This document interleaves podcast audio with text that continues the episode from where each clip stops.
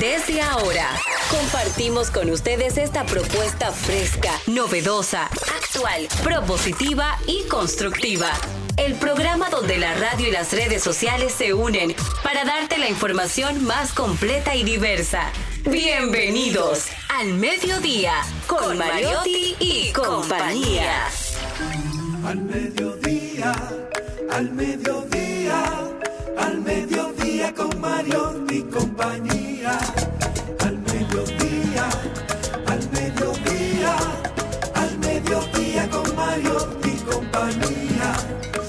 Si tú quieres disfrutar de foros alternativos y de twitteros rankeados, este programa es tu amigo.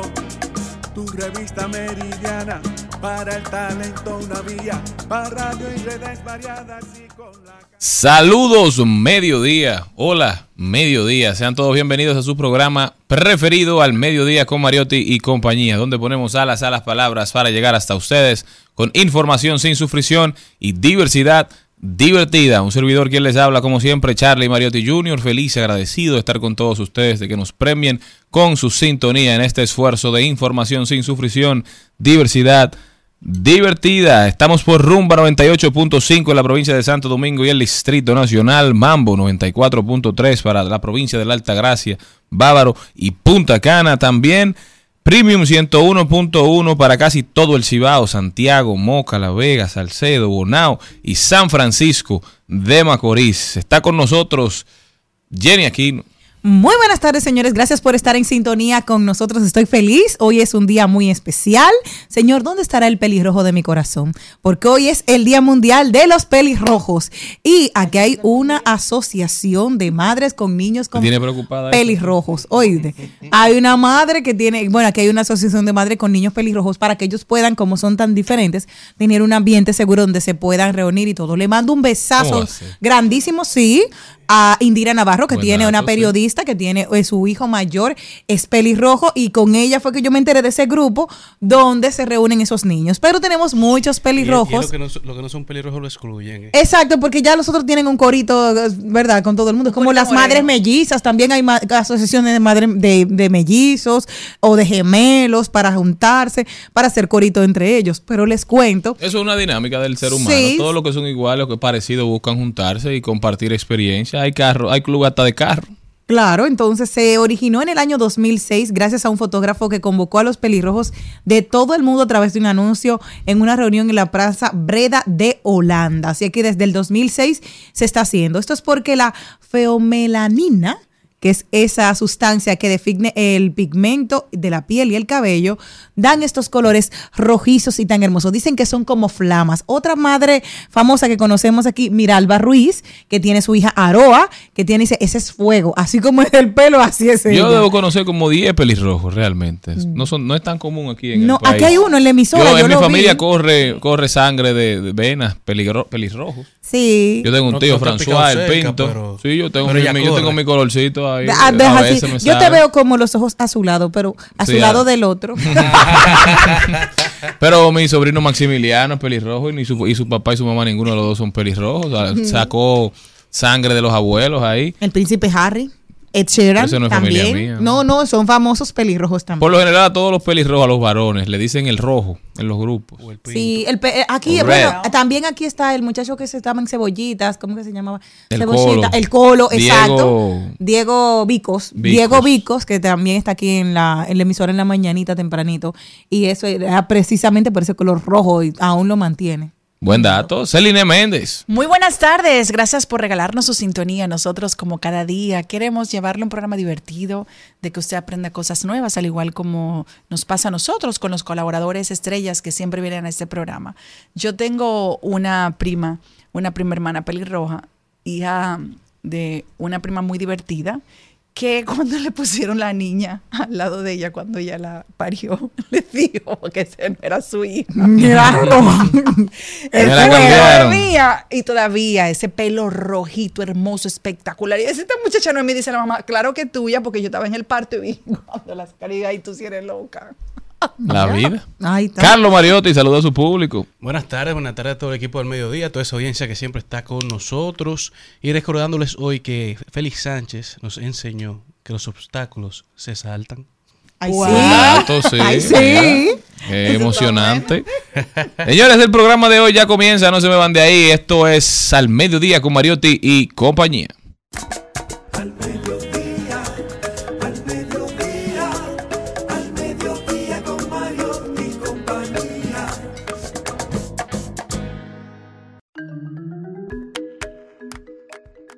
El programa lo arrancamos con plato fuerte. Liliana Rodríguez estará con nosotros un poquito más adelante hablando de la importancia de la educación financiera tanto para los maestros como para los estudiantes. Un tema trascendental para la economía, para la sociedad dominicana. Luego nos vamos con, ahí lo dijo, también rodaremos por el mundo, hablaremos de deportes y hoy don Richard Medina estará con nosotros hablándonos de los BRICS trazando pautas y lanzando conocimientos sobre qué implica esta nueva unión de países latinoamericanos y de países incluso de, de los Emiratos Árabes para el mundo y para la economía dominicana de manera muy particular. Compartiremos buenas noticias, también analizaremos las principales tendencias en Trending Topic y hablaremos de derecho. Hoy con nosotros la talentosa abogada de los tribunales de la República, joven talento de este programa.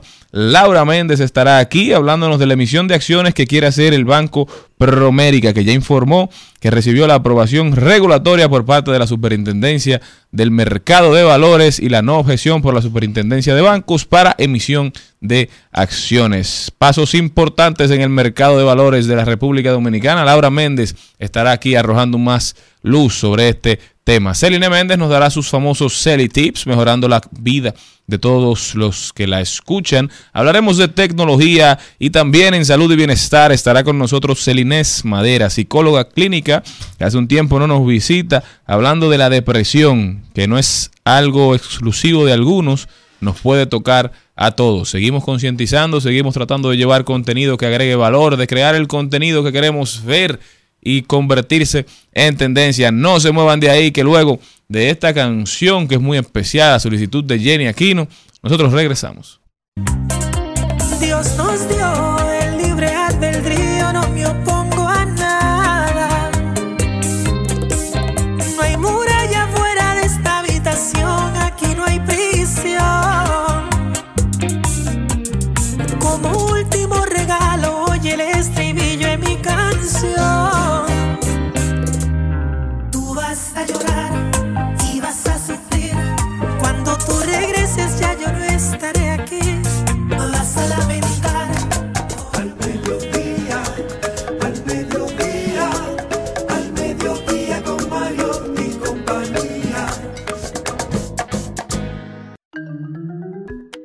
Estábamos oyendo a Romeo, pero la noticia que tenemos, a pesar de los gustos muy particulares de nuestra queridísima Jenny Aquino, es que ya se anunciaron los precios de las boletas del concierto de Juan Luis Guerra, señores.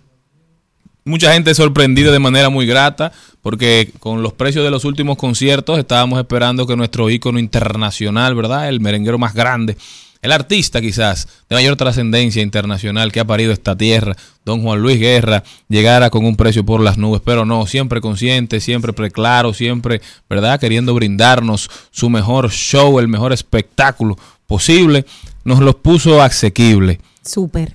Grada general, oiga esto, 1.500 pesos. Desde 1.500 pesos usted está po- tendrá la posibilidad de presenciar el concierto del astro internacional de don Juan Luis Guerra. Grada preferencial, 3.334 pesos. Vea usted qué monto. Terreno, 4 mil pesos. Está bien. Y si usted tenía tarjeta VHD, Visa creo, era con un 25% de descuento, o sea que eran 3 mil pesos. Y Standing VIP, una división de- del terreno del Palacio, del Estadio Olímpico, un poquito más adelante, que también será parado para los que nos gusta ver a Juan Luis parados, ¿eh? tendrá un costo de 8.667 pesos con 50. ¿Y qué fue? Bueno, esos son los precios, señores, están sumamente ¿Cuál es que cuesta asequibles. 8.000 y pico? Standing VIP, eso es Exacto. un terreno, pero más Adelante, de la tarima, más cerca de la tarima. Sí. pegado. De Exacto. De. No, a mí de manera muy particular, me interesa terreno. Yo porque a mí me gusta estar cerca de la puerta. Ahí, ahí me dijeron ya que Jenny compró tres boletas. Dos. Una para ella, una para su hermana. Y la otra se la va a regalar a una persona del sexo masculino que la desea acompañar. No, no, Los no, que no, pudieron no, no. aprovechar- Yo no ¿Y lo VIP? que un hombre bendeció, me dice, mamito, ese Oiga mío. No, no, no, de mi Juan amor, Luis, no. que tiene que No que pudieron aprovechar el especial de tarjetas Visa del banco BHD, compraron standing VIP a 6.500 pesos, lo terreno a No. 3.000 pesos, grada preferencial a 2.500 Ya pesos. Están a la venta las boletas en tuboleta.com.do, hay fila. Hay un queue, usted entra y señor. dura un tiempo porque obviamente están sobrecargados. Posiblemente con lo rápido que se están vendiendo estas boletas, otro- tengo otro- otra Sí, creo que intuyo que vendrá otra Tres función. más, tres. Ojalá, ojalá y así sea. Tres más. Y si anuncian tres funciones, los tres días voy. Pero un día la compro y dos que me la regalen. Yo solamente un solo artista fui a ver tres días consecutivos. ¿A quién? ¿A quién? No. Oye, ese chuipi, cierto. Oye, No, pero a Michael. Jackson. Yo fui a ver a Romeo dos A veces. Michael Jackson. Ella fue a ver Aburrido. los tres días consecutivos. Ay. ¿Quién? A Ricardo. A Ricardo. Ah, no, pero claro, y- imagínate. y a ella, a espérate. Oye, ¿cómo se.? No, Hola, Pero tú ibas a ver a Ricardo Pero yo no gratis. fui- Exacto. Exacto, pero eso es lo que iba a mira. decir. Yo tampoco fui. ¿Cómo no voy a ver tres días Mira. consecutivos el mismo artista? No Mira fue tampoco porque yo quise. No, ella va adelante y cuando dicen, hola, dice, hola, ¿tú conoces a Giel? Ve a ver el video, ¿soy yo la que salgo? Bye. Yo yo fui los dos días a ver. Aventura también aquí. Tres días. Dos días creo que fue. Yo, No, yo puedo ir un día, con eso es suficiente, porque no es solamente, no es por el artista, es la logística de tú llegar a un concierto. Señores. La y- eda, la eda. Y, y, y la llu- no, pues Es que yo nunca he ido a un concierto lluvia. de Juan Luis Guerra y la última, el No. último que tuvo no fue en el Yo fui 2005. la última vez en Hard Rock. Entonces, si yo tengo la oportunidad de tenerlo aquí, está súper barato. Hay varias oficinas hoy, señores, que a las 10 de la mañana estaban a las 9 y media nerviosos. aquí no se. No, no, no, no. Se estaba nervioso de, tú tienes, yo llamaron, tú tienes la bici. Yo, sí, yo tengo mi. Becher, pues vete. Pero, por ejemplo, un artista como Juan Luis, con un repertorio tan amplio, con colaboraciones con muchísimos artistas, si anuncia dos funciones, no van a ir todos los mismos colaboradores. Aunque uno va a ver a Juan Luis en un Claro. concierto de Juan Luis, no van a ir los mismos los dos días. Pasó en el concierto de Arcángel, ¿verdad? Claro. Que también. Y en el. con Romeo Paz. Que invitan un grupo un día, invitan un grupo al otro. Y por lo general, el que a ti más te gusta va el día que tú no vas. Exacto. Sí. Entonces, yo prefiero ir los dos. Yo Bueno, me lo voy a pasar bien. Si un día me lo, bueno, pero yo creo que yo no he ido, es una experiencia que me dijo mi hermanita que está en Cancún. Yo quiero ir, digo yo, te vamos a llamar para que lo veas. Juan A Luis seguro va para México. A mí me gustan los conciertos en el Teatro Nacional. La doña Celine Méndez. no Mi pero, pero no de ahora, señor. Yo no te es que caminando del Olímpico de que para la calle. Toda mi vida yo he sido vieja. A mí me, desde jovencita, a mí me gustan mis conciertos en mi teatro. Usted va, paga su boleto en cualquier Pero- teatro del mundo. Mira, yo de muy joven- Arregladito, bonito, después tú se va a cenar. Pero esos sitios que tú tienes que ir, que te Son cae lluvia. Sí, pero no como que siempre. Uno- nosotros- yo- tú vas con coro Nosotros lo que nacimos, nosotros lo que nacimos a, a principios y mediados de los 90, somos de la generación que iba a los festivales presidente con 10 y 12 años a tirarse su- Claro. su, fuetazo ahí. Sí. Completo. Y lo Fui a varios tiene. Yo nunca fui a ningún festival presidente. No. Te voy a contar. No. Cuatro y cinco horas ahí. Tres Yo- yo- sábado y domingo. Me he arreglado el trauma porque mi primer concierto de mi vida fue en el 2012.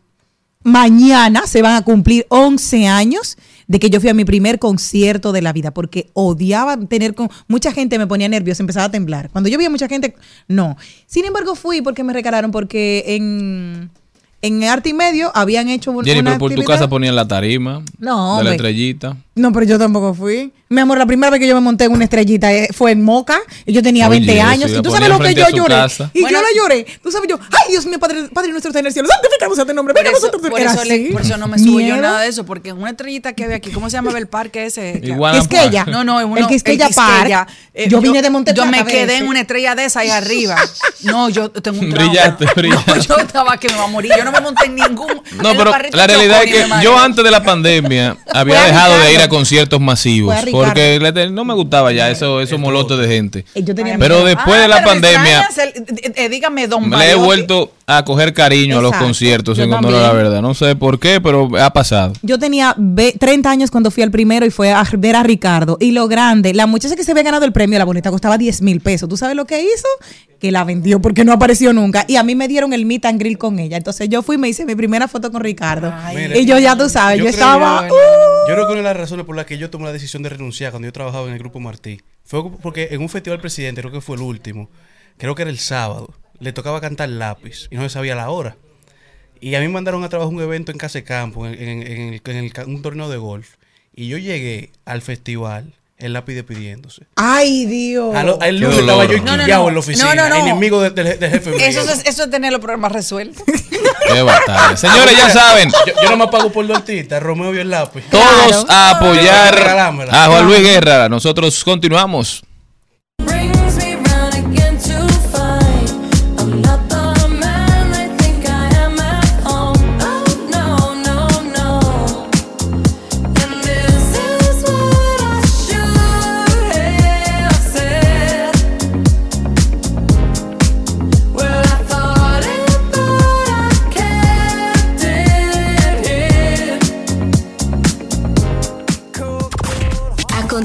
En Al Mediodía, cu- cuidando los chelitos. Cuidando los chelitos.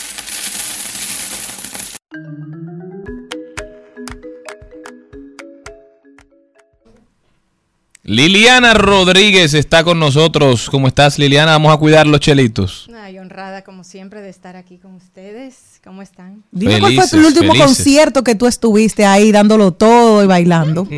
Bueno, no me acuerdo del último ahora mismo, pero lo que sí sé es que este sábado voy a, a ver a Pablo Caballo, que está Ahí está, Pablo ayer, sí. Una estrella, Pablo Caballo. Me Estaba aquí ayer. Me gusta. Pero ¿te gustan esos conciertos de- eh, como en el Estadio Olímpico? Bueno, mis favoritos son en The Irish Pub, que es el de mi esposo, o sea que... Ah, mira, buen dato. Yo fiel. verdad, yo no sabía que era de tu esposo, de Irish Sí. Pop. O sea, tú eres rockera, Yo Liliana. soy rockera, sí, que. Ya yo The Irish. yo ¿Dónde que vaya, está ubicado? Voy a pedir trago a tu nombre. Pero no, eh, claro que sí. Y ojalá podamos encontrarnos ahí, que tú o me avises antes o que nos encontremos. por O sea, que yo nunca he ido a, a, a tomar, o sea, a, a ver los espectáculos, pero sí fui varias veces que fue la gente del Ramero Solitario. Sí. Muy duro, muy duro. Sí, sí, sí, sí. Bueno, Pero pues debemos ir todos. Pero vamos a darle su payolita, Sí, Liliana. ¿Dónde que está claro. ubicado The Irish Tenemos Pop? que ir. Justo atrás de Plaza Central. Ah, ya Wow. saben, señores. Ah, sí, ya, Ya. ya. Sí, sí, Sí, vamos a Pero Elena, ¿por qué tú todos. no habías dicho eso? Ay, bueno, ahí a la orden. Tienen que decirlo para promocionar las empresas Así te veremos allá vestida de negro, con, con pullitas, con de todo. Y de que otra- vestido así para disfrutar el rock, pero sí. ¿no? Y, se, y se- se llena el Irish Pop. O sea, Claro. tú Sí, llegas ahí, tienes que estar pidiendo permiso para pasar. Y ha crecido, empezó en otro lugar, ¿verdad? Y lo movieron. Él, él creó Shots Bar, Mm. pero después lo vendió, lo vendió. Shots de la zona. Shots de la zona era, era de él, luego Ok. se trasladó a... Shots en shots. Nosotros tenemos historia, patria. Muchas Gracias a Dios. Shots había un trago que se llamaba TMM. Oye, ¿y la Sí. Eso era una locura ¿Qué eso. Todos hacía? los alcoholes. ¿Qué no te hacía? Oye, el que se bebía eso. ¿Viste ese trago mucho, Son varios Liliana? alcoholes juntos, ¿eh? No, el que se bebía eso quedaba loco. Eso, eso es fuerte. Ese tema. Eran como todos los destilados blancos o transparentes, digamos, los incoloros, ligados en una en un tubito de, de eso de, de Una hospital. Sí. Y- Y, después y- fuera, fuera de aire te diré por cómo es. El. Ya me dijeron, ya me dijeron. Yo por eso fue que te pregunté, ya me Yo dijeron. aterricé. Pero Liliana viene a hablarnos de otro tema. ¿eh? Liliana, cuéntame, educación financiera, tanto para los maestros como para los estudiantes. ¿Qué, Sí. qué necesidad tan grande? Sí, realmente. Y es algo que nosotros tenemos que verlo de cara al futuro.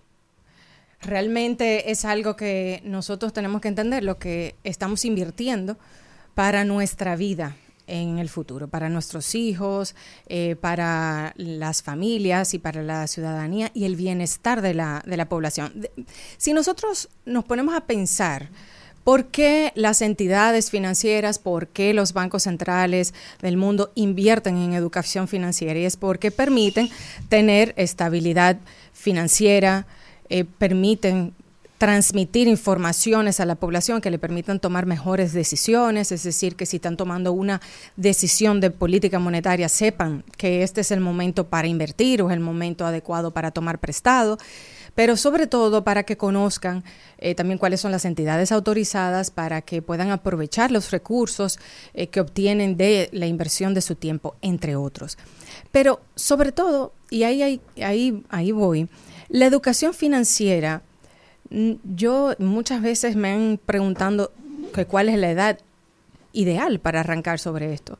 Y yo creo que no hay edad mínima para ello. Podemos comenzar desde pequeños, le vamos enseñando. Ahí la diferencia de lo que podemos enseñar en educación primaria, básica, como educación media y universitaria, es la complejidad de los conceptos y la profundidad de ellos. Pero ahí te voy a poner un ejemplo de la importancia de la educación financiera. Como a mí me encanta hablar de temas de economía y de finanzas, también lo hago en mi casa. Y mi hija de cinco años ya montó un negocio. Y ella, a raíz En la, sangre que se lleva. Sí, porque también con el padre, ¿verdad? Eh, ella, motivada por una amiguita que le había dado un collar de unas gomitas, eh, que luego le- la amiga le pidió que por favor se lo devolviera, ella quedó como impactada con esto. Y ella quería tener su collar de gomita. Me dijo, ¿cómo yo lo consigo? Y yo, bueno, eso tú lo puedes hacer. ¿Dónde se consigue eso? Pues yo quiero comenzar a hacer eso. Y comenzó, señora, a través del YouTube. Me dijo que le pusiera canales eh, en De el- en manualidades. YouTube de manualidades para ella aprender a hacerlo. Y con cinco años comenzó. Le toma más tiempo, obviamente, que personas mayores. Y el orgullo con que ella el otro día dijo que le iba a comprar a su hermano una pelota de fútbol con, Con el dinero. porque ella trabaja, porque ella tiene su negocio, fue inmenso.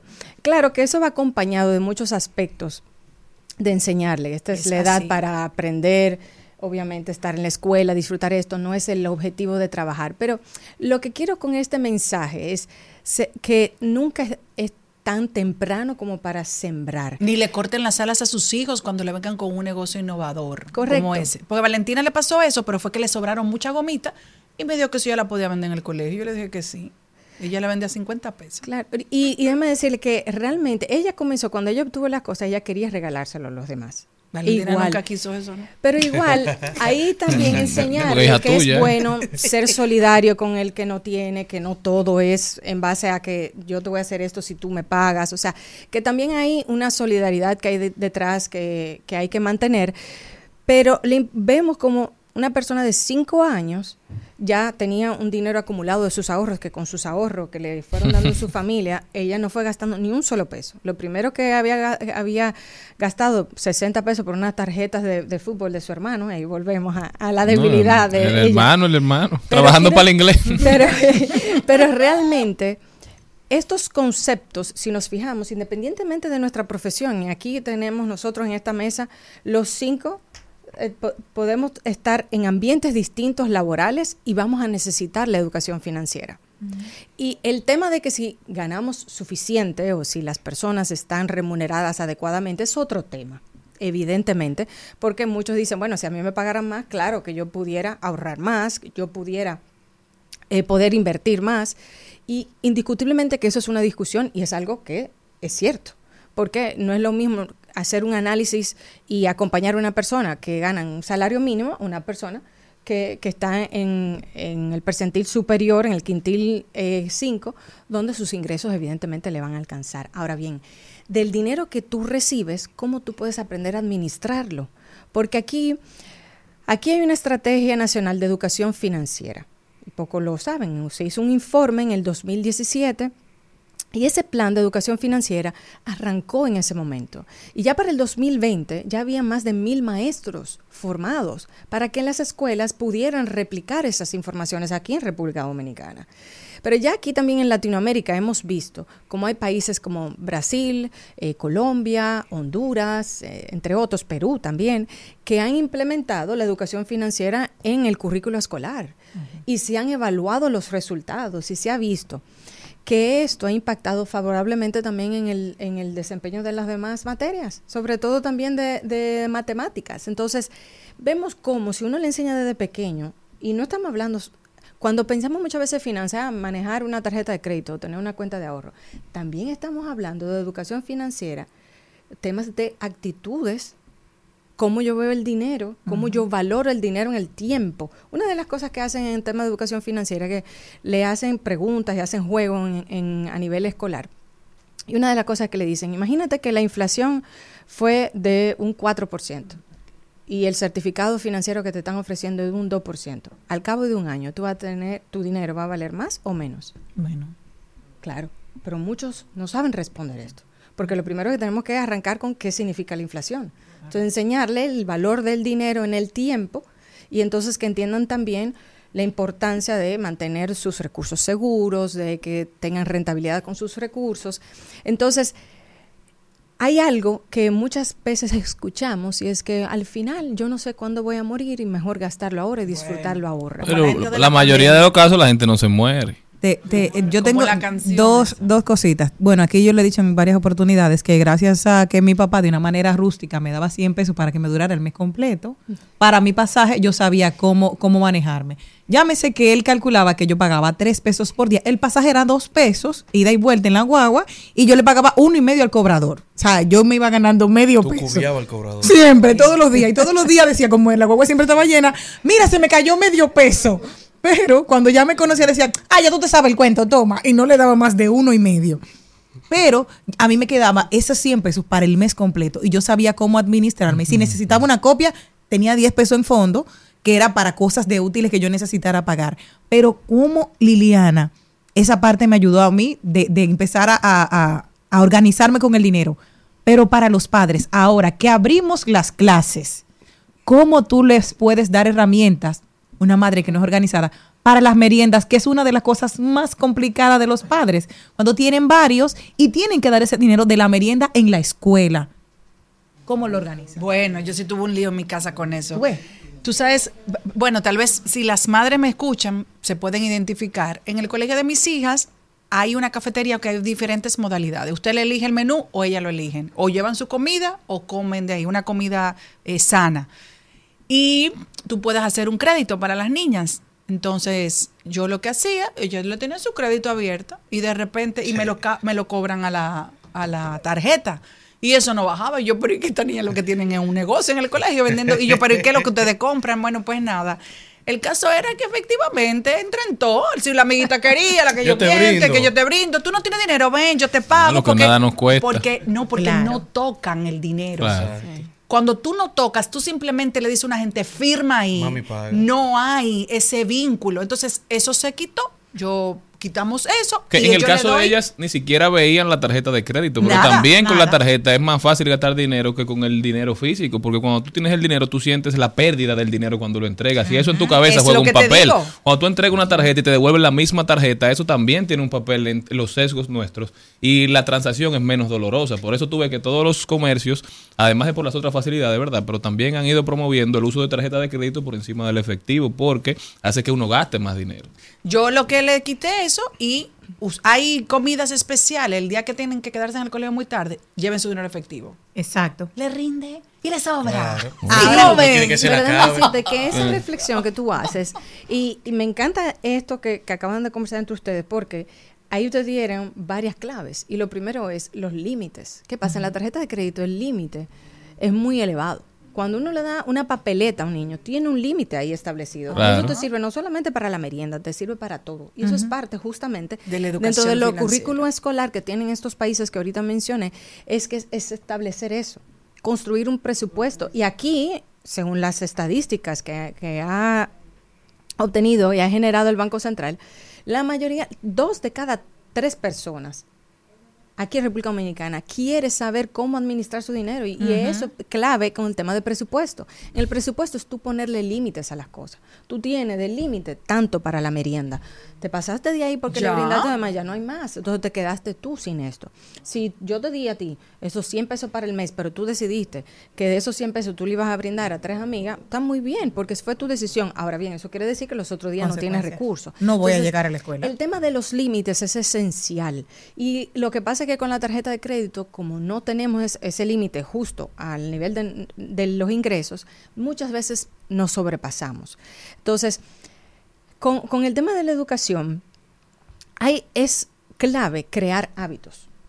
Entonces, ¿qué pasa? Cuando ya, y es lo que te pasa a ti, Jenny, lo hemos conversado, a Jenny desde pequeña le enseñaron a tener ese hábito de control, de asignar una partida a esto, de guardar, porque tú no sabes si mañana no va a haber, porque también viviste una crisis. Entonces, ese tema de ir creando hábitos es esencial, porque lo viviste desde pequeño, entonces cuando grande tú lo sigues implementando y para ti no significa ningún sacrificio, ni ningún estrés, porque tú lo tienes El estrés de es tener una deuda. Exacto. Entonces, el tema esencial que digo, no solamente de transferir conocimientos, que es esencial para, para la eh, para poder tomar decisiones informadas, sino también de poder enseñarle a crear esos hábitos, de que tú tienes que guardar para mañana, de que tú tienes que comparar las ofertas que tienes, de que tú tienes que saber exactamente cuáles son tus deberes y tus derechos en cada situación. Y la y la cosa se va poniendo cada vez más compleja a medida que vamos pasando los años. Pero yo misma he dicho, aún estando, aún siendo economista, me he especializado en temas de finanzas, yo regreso el tiempo y mis primeros salarios no lo hubiese destinado como lo hubiese, como lo hice. ¿Por qué? Porque uno va aprendiendo Somos- con el tiempo y evidentemente eso es parte de. míos. Y la otro día, esta semana, ustedes hablaban de eso, con, eh, con temas educativos acá, de que la importancia de, de uno es que cuando uno comete un error, uno sea resiliente y entonces sepa cómo salir de esa situación, no agravarla. Entonces, lo la clave aquí, y en República Dominicana tenemos una estrategia nacional de educación financiera, vamos a aplicarla vamos a comenzar a generar estas iniciativas que permitan que esto llegue, que no sea solamente educación financiera para reducir los eventos de riesgo operacional que puedan surgir en algunas entidades, porque también eso es parte de la responsabilidad social, sino porque verdaderamente hay ese deseo de que le llegue a todo el mundo y ahí es importante los canales de comunicación. Porque más o menos al día hay más de 200 mil personas que pasan por el metro de Santo Domingo. ¿Por qué no ponemos spots o por qué no ponemos eh, cortos de educación financiera? Porque las personas lo pueden ir viendo, porque tú, yo, nosotros hemos recibido informaciones de educación financiera de nuestros padres. Entonces también hay que pensar no solamente en la escuela, sino también pensar en esa población día. activa que va todos los días a su trabajo, que también quiere educación financiera. Pero la ventaja es que con los maestros uno puede tener un efecto multiplicador. En lugar de tú llegar por diferentes vías, ya tú tienes el espacio, tú tienes el aula, tienes los maestros, tú educas a los maestros y ellos a su vez multiplican la información más adelante que le va a servir para su vida. Y yo no diría nada más educación financiera, sino también diría educación financiera y emprendurismo. Porque Amén. también a uno le enseñan en la universidad y tú demás, tú solicitas un trabajo en, una, eh, en una Ser empresa o un organismo internacional u otro, pero ¿dónde nos enseñan a, em- a emprender? Que también puede ser esto. No, y más aquí en este país que la- lo que ha crecido son los empleos informales. Eso quiere decir que la gente lo que está es haciendo camino propio. Tenemos que apoyar Sí. a los emprendedores. Liliana Rodríguez con nosotros. Liliana, muchísimas gracias. Creo que es un tema esencial. Aquí hay mucha gente que la única educación financiera que tiene es la de una tía mía que dice que donde dice sale, ella entra. Bueno, es la única forma de ella ahorrar. Liliana, ¿cómo puede la gente, cuando dice Oh, sello, donde hay oferta, sí. dice Ahí ella entra? Liliana, ¿dónde puede la gente es continuar esta conversación contigo?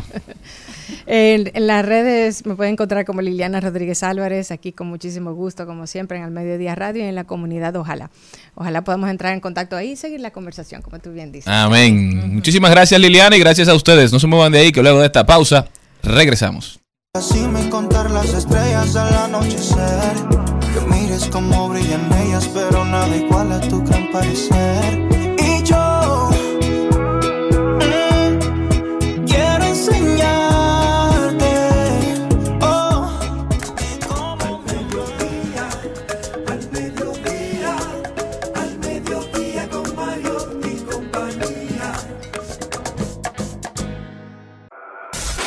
En al mediodía. ¡Ay! Lo dijo. ¡Ay!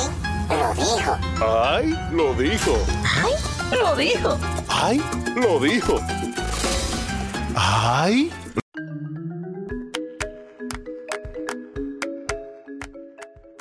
Estamos de vuelta, mi gente. Esto es al mediodía radio. Vamos a ver quién dijo algo que valga la pena repetir. El que lo dijo fue Cristiano Ronaldo, que se encuentra actualmente El mejor de todos los tiempos. Portuguesa en preparativos para la Euro 2024 y se encontraba en una entrevista luego de las prácticas y le hicieron la pregunta sobre la rivalidad de Messi y Cristiano. Y dijo lo siguiente, la rivalidad ya fue. Fue una rivalidad buena, durante 15 años compartimos el escenario en todos los eventos, somos colegas, no tenemos una relación de amigos porque nunca hemos ido a cenar juntos, pero el respeto es mutuo. Al que le gusta a Cristiano no tiene por qué odiar a Messi y viceversa. Qué Ley de vida. qué hermoso. Mira, me encantó. Yo aprovechar y agradecer a la vida que nos dio la oportunidad de ver la, la carrera de estos dos grandes íconos, quizás los mejores futbolistas de la historia, en honor a la verdad, en base a números, en base a trabajo, a preparación, porque es que las épocas son muy diferentes. Antes había un talento innato que se desarrollaba, ¿verdad?, a través de los años, pero la vida útil de los deportistas también era mucho más corta. Tú poder verlos en su prime, como pudimos ver el mejor, digamos, el mejor desenvolvimiento durante más de 12 años, constante, con preparación. Cristiano todavía tiene cuadritos hasta en los cuadritos. Cristiano, Sí. Cristiano es el segundo Ventanitas. jugador de, de fútbol ahora mismo con más goles en el 2023, detrás de Erling Haaland con 38 años. Y el mayor goleador de toda la historia, en, clubes profesionales con Pero que 850. nosotros tenemos una particularidad como generación y es que nosotros fuimos bendecidos, una generación de superatletas. O sea, nosotros disfrutamos de Serena Williams, de Rafael Nadal, de Roger Federer, de Djokovic, de LeBron James, de Kobe Bryant, de Tim Duncan, Ray Allen, o sea, Cristiano, Messi. o Michael sea, Jordan. Michael, pero nosotros- tú no viste a Michael Jordan jugar. No lo vio usted. Bueno, está bien. Tú, tú te, tú te acuerdas que lo viste en televisión, o sea. yo hablando de Bueno, con los Wizards, con los yo Wizards. de no. generación particularmente, o sea, que yo pude disfrutar eventos en vivos y de ver en, en, en televisión todo este tipo de atletas en diferentes disciplinas que quizás muchas personas no lo pueden decir. no Eso es así. decir. Eso es así. Pero qué bueno esa parte. Tanto en su prime como más tarde en su carrera. la parte competitiva, que sabes que nosotros, si quiero a Carlos, voy a odiar a Charlene, porque mira, son- no, y que qué bueno que lo incentiva, porque aprendan las allá había Sí, demasiado. sí. Yo no puedo, imagínate, imagínate cómo yo puedo odiar otro equipo si mi papá es escogidista y mi mamá es liceísta y yo aguilucha, todos tenemos. Pero les cuento, otro ahí lo dijo, de lo que nosotros pensábamos a los 20 y lo que realmente hemos hecho a los 30. Yo a mis 20, cuando viva sola voy a hacer las fiestas en mi casa. Llegaron los 30 y dijeron, no invito a nadie a, mi Aquí- casa. Aquí, aquí no vengan. Espera, exactamente. Aquí no vengan. No invito a nadie, óyeme a los 30, no invito a nadie a mi casa porque me ensucian el piso. Tú sabes que eso tú no lo sientes hasta que tú eres que limpia. Sí. Cuando yo me fui a maestría en Barcelona, o sea, aquí yo hago mucho, mucho coro en mi casa, Ajá. yo no limpio. Cuando yo estaba en Barcelona, que yo tenía que lavar, limpiar, fregar. Lo cobra en casa de Yo creo que en mi casa yo nada más hice un coro en un periodo de ocho meses. Pero y yo, yo tenía una maña que a mí no me gustaba como en plato plástico. Hasta que Por tema, no, no, una maña. Por tema de medio ambiente hasta que me mudé solo en Estados Unidos. Yo hasta repetí el plato en plástico. Para que usted sepa. Para que no freguen. Sí, pero que muchos que pensamos algo. Cuando yo era pequeña le decía a mi papá cuando me apagaba la televisión, deja que yo esté grande, que yo tengo un trabajo, que voy a tener una televisión para pasarme el día entero viendo televisión. Señora, yo no tengo televisión ahora. No, ni siquiera la Ni te veo. interesa. No, y Ahora, veo y una que- tablet y que si yo- quiero algo. Yo nací vieja. Exacto. Yo nací vieja. ¿Por qué? Pues yo tuve mi primera televisión a los cuatro años. ¿Cómo va Tuya. Sí, pero yo le dije que no me dejara ningún juguete, que yo le, iba a yo le pedí a Santa un televisor para mí sola. Que yo lo que quiero ver televisión. Yo lo que quería mi En esa época era- no, las televisiones no eran tan comunes No. como ahora. una, una, Y- una por cada cuatro casas, si Y, sí, y Tom Y y, una to- y mi cacona de hermano, Y mi, mi primito me insultaron, me dijeron de todo, que yo era una loca, que como yo no iba ¿Cómo yo le dije? Entonces yo le puse a Santa, lo que quiero es un televisor para mí sola. ¿Pero y qué tú querías Efectivamente. Mi cosa, porque entonces tú sabes que. Pero, Ah, ¿qué sí. era- ¿Cuáles eran tus cosas? O sea, Em, em, ¿qué era muñequito, lo. Lo que pasa, claro, más cosas así, porque que los varones era- les gustaba Voltron, vaina de esas de recuerden que era como un horario, nosotros teníamos este cable. era el, en, el, el chavo, tú veías el chavo, le que sé yo cuánto, eso. Ahora, ¿cómo fue esa dinámica de que llegó esa televisión en tu casa? Eso mismo lo que te estoy diciendo. Bueno, yo, mira, yo recuerdo todo eso como ahora. Y mi hermano me decía, tú, tú no eres bien de la cabeza, tú, tú eres como anormal. Y yo le le voy a pedir a Santa. Yo aprendí, eh, no, yo con cuatro años no escribía. Por eso no le hice una carta, pero sí le dije a mi mamá y a mi papá, yo quiero una televisión. Bueno, pues nada, Santa me trajo un televisor y el televisor era de Celire. Blanco y Nadie negro. podía ver televisión. En, bueno, de hecho, anda por ahí porque era como un televisor rojo, de esos que uno le daba como Tan, tan, tan, tan, así para como- El cambiarlo. control, el control del dedo. control. No, Nadie así- podía tocar mi teléfono. Yo, yo negociaba después, tú sabes, porque al final eh, yo Te tengo buen corazón. No, que yo le se lo apretaba a mi hermanito, porque él decía, Diandre, déjame ver, porque como tú dices, era un televisor para la casa entera, eso es lo que se estilaba. Pero, como Santa era tan bueno, pues también me trajeron muñeca. Las tías está. vinieron con mi muñeca. Ah, fría tú. Es decir, que tuve mi televisor y también Santa trajo juguetes. Ah, ¿Quién dichosa desde que- chiquita. Y lo mío, lo mío, lo mío, en mi casa me decía un juguete y ya. Vámonos. Como nunca en mi corazón quisiera. quisiera.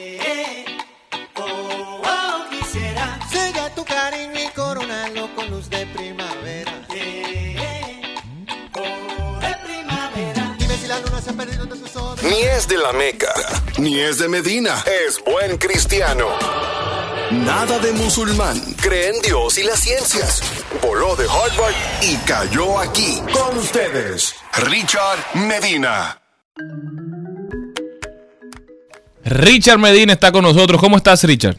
Muy bien, un saludo a todos los que nos escuchan a través de esta emisora. Para mí es un placer estar como cada jueves. Siempre, siempre bueno tenerte con nosotros, Richard. Siempre aprendemos mucho. A la gente le encanta el segmento. Nos están dando muy buen feedback.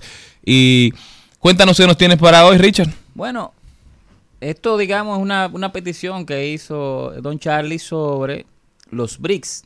Los BRICS es un grupo de países, una especie de alianza o de conversaciones que están teniendo Brasil, Rusia, India, eh, China y Sudáfrica.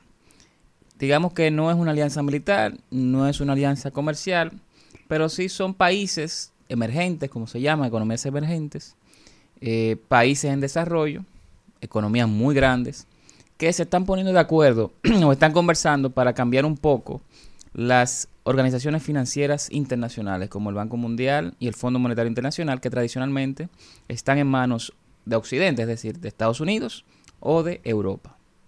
Y entonces, ¿qué significa esta unión? Eh, vemos que están hablando de establecer otra moneda internacional, cambiar el dólar quizá para, para Latinoamérica. Para nosotros, ¿qué significaría esta unión? ¿Seríamos parte de algo así? ¿Tú nos ves acercándonos a ellos o mantendríamos nuestra distancia? Bueno, el BRI- los BRICS eh, iniciaron fue en 2005, ahí eran RIC, nada más, Rusia, India y China. Luego en 2009 se agregaron Sudáfrica y Brasil. Y recientemente en la cumbre o, reunión que hicieron en 2023 ahora, en agosto, se incorporaron siete países más, que son Argentina, Egipto, eh, Emiratos Árabes Unidos, Sudaf, eh, Arabia Saudita, Irán, Nigeria e Indonesia. O se van a incorporar. Ellos hace unos años formaron una especie de nuevo banco mundial que se llama el Nuevo Banco de Desarrollo, que ha estado creciendo, aunque todavía de manera un poco tímida. Y ahora, como tú bien dices, están tratando de empujar a tener una menor dependencia del dólar. ¿Por qué? Porque más del 75-80% de todos los pagos que se hacen a nivel internacional, de comercio, de servicios, transacciones financieras, se realizan precisamente en la moneda de Estados Unidos, que es el dólar americano. Entonces ellos quieren tratar de cambiar esa realidad, empujando primero que el comercio que hacen entre ellos y con otros países amigos sea más orientado a las monedas de ellos y no al dólar. Cuando nosotros como país hemos tomado medidas que los norteamericanos entienden que no son las más convenientes para sus intereses, hemos enfrentado retaliación. ¿Tú crees que un posible acercamiento a, a este, a estos BRICS pudiese significar un desapego o una, digamos, llamada de atención de nuestro principal socio comercial? Bueno, creo que no, creo que no. Eh, es, digamos que la forma que está configurado los BRICS, sobre todo India y China, que tienen unos conflictos bastante fuertes a nivel territoriales, eh, hace ver que los BRICS no tengan esa cohesión que un bloque real, digamos, de lo que era el movimiento no alineado de países antes, ¿no? de, países emergentes, pueda representar cierta amenaza a los intereses de Estados Unidos y, Europa, vamos a decir, de Occidente. Entonces, pienso que el que nosotros nos acerquemos a, los BRICS no, no implicaría nada eh, de cuidado para países como Estados Unidos, que es nuestro principal socio comercial. Eh, pero en el caso nuestro tenemos mucho comercio, especialmente con China, un poco de comercio con Brasil y muy poco comercio con India y, Rusia. Entonces, digamos que de alguna manera estamos integrados con ellos. Es difícil ver que nosotros podamos hacer comercio con ellos y no pagar en dólares, por ejemplo. ¿Por qué? Porque eh, el renminbi, el yuan chino es muy difícil que aparezca por estos lados. Difícil. Muy difícil. Ellos tienen unos llamados controles de capital, o sea, tú no puedes estar entrando y sacando dinero eh, fácilmente de China como lo hace quizás de Estados Unidos o de, o de Alemania. Entonces creo que eh, por ahora es más retórica lo que está pasando alrededor de los BRICS. Eh, entre otras cosas por el, la- las controversias, ¿no? La- los disgustos que hay entre China y la India. Y al final, entonces, ¿cuál es, si ellos tienen control de sus monedas, cuál sería la moneda que ellos quisieran implementar como la nueva moneda más aceptada en- a nivel internacional? Ellos han propuesto eh, fortalecer lo que se llama el derecho especial de giro, que es la moneda del Fondo Monetario, eh, tratar de que, que el comercio aumente en las monedas de esos países, particularmente el yuan chino y la rupia de la India. Eh, sin embargo, debido a la relación comercial de esos países con China, donde China le vende más bienes a ellos de lo que China le compra a ellos, lo más probable es que si se van a eso, sea la mayor parte de ese comercio que hagan entre ellos, se exprese en moneda china. Ahora bien, el dólar tiene una particularidad, además de que es la moneda de Estados Unidos, mucha gente utiliza el dólar para reservas internacionales, para ahorrar, para hacer transacciones, porque eh, Estados Unidos es un país con un riesgo de, de impago de su deuda muy bajo, que no es el caso de los países del BRICS, que son países en desarrollo. Entonces, cuando alguien quiere ahorrar en una moneda extranjera, busca eso precisamente. Como no es el caso con los chinos, como no es el caso con la India, o con Sudáfrica, o con Rusia, pues yo veo muy lejos el tema de que una gran parte del mundo se vuelque a no utilizar el dólar en el corto Claro, plazo. claro. Y en el caso dominicano, Richard, ¿qué recomendación le das a los dominicanos y dominicanas que ahorran en dólares? Estamos viendo cómo ya los efectos de todas las subidas en tasas de intereses y en la tasa monetaria, la política monetaria de los Estados Unidos ya se está reflejando, que dicen los economistas ustedes, que eso se refleja 14, 18 meses luego de que se implementan por primera vez, ya se están viendo los efectos. ¿Qué crees? ¿Que vale la pena? ¿Que es lo recomendable? ¿O que la gente debe ahorrar en pesos dominicanos? Mira, en, en esta coyuntura donde se están bajando las tasas de interés en pesos, aunque eso todavía no se ha visto en la economía del día a día, vamos a decir, en la banca, yo creo que es saludable usted mantener una proporción 40-60, 60-40 entre dólares y pesos en sus ahorros. Obviamente, si usted tiene eh, que hacer pagos en dólares, bueno, vaya comprando dólares. Claro. Si usted no tiene esa presión, lo recomendable es que ahorre de alguna manera en las dos monedas para cubrirse de cualquier riesgo si hay una subida de tasa o si en una moneda o en otra las tasas de interés le suben. O sea que es una medida más precautoria.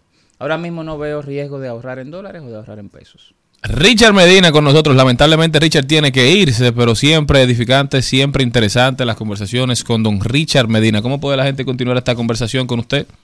Por Twitter, en arroba Richard Medina G. Arroba Richard Medina G en Twitter, perdón, en X. En Ahora X. En X. Sí. Ahora Qué locura eso, Le eh. cambiaron el nombre. No, no, no, no, eso es igual que la 17. Por más que llame Pedro Castellán, se la llama 17. Twitter. Pero ayer yo, ayer yo abrí Waze dos veces buscando Twitter porque estaba buscando el pajarito. Y no aparecía. Y no aparecía. Ay. Qué locura esa X. Bueno, Richard, muchísimas gracias. Nosotros continuamos. de palmera. ¿Qué será de mí? Dime si tu beso va rodando el cuadrado de mi esfera. Si no estás aquí, despierta la noche, respiro. Solo pienso en ti. Dime lo que piensas tú de mí. Te extraño mi vida y como siempre mi corazón se entrega. Se entrega. se entrega. Y un sol que El Al Mediodía dice presente. Dice presente el músculo y la mente. El músculo y la mente. Estamos en deportes.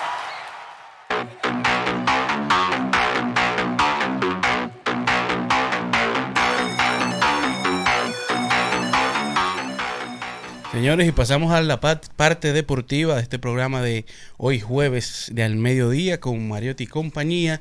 Y damos inicio hablando de tenis, ya que el US Open está casi definido. Ya inician las semifinales, donde tenemos a Novak Djokovic, que ganó el US Open en el 2018, Dani Medvedev, que lo ganó en el 2021, y Carlos Alcaraz, que lo ganó en el 2022 tres ex campeones que están dentro de la pelea.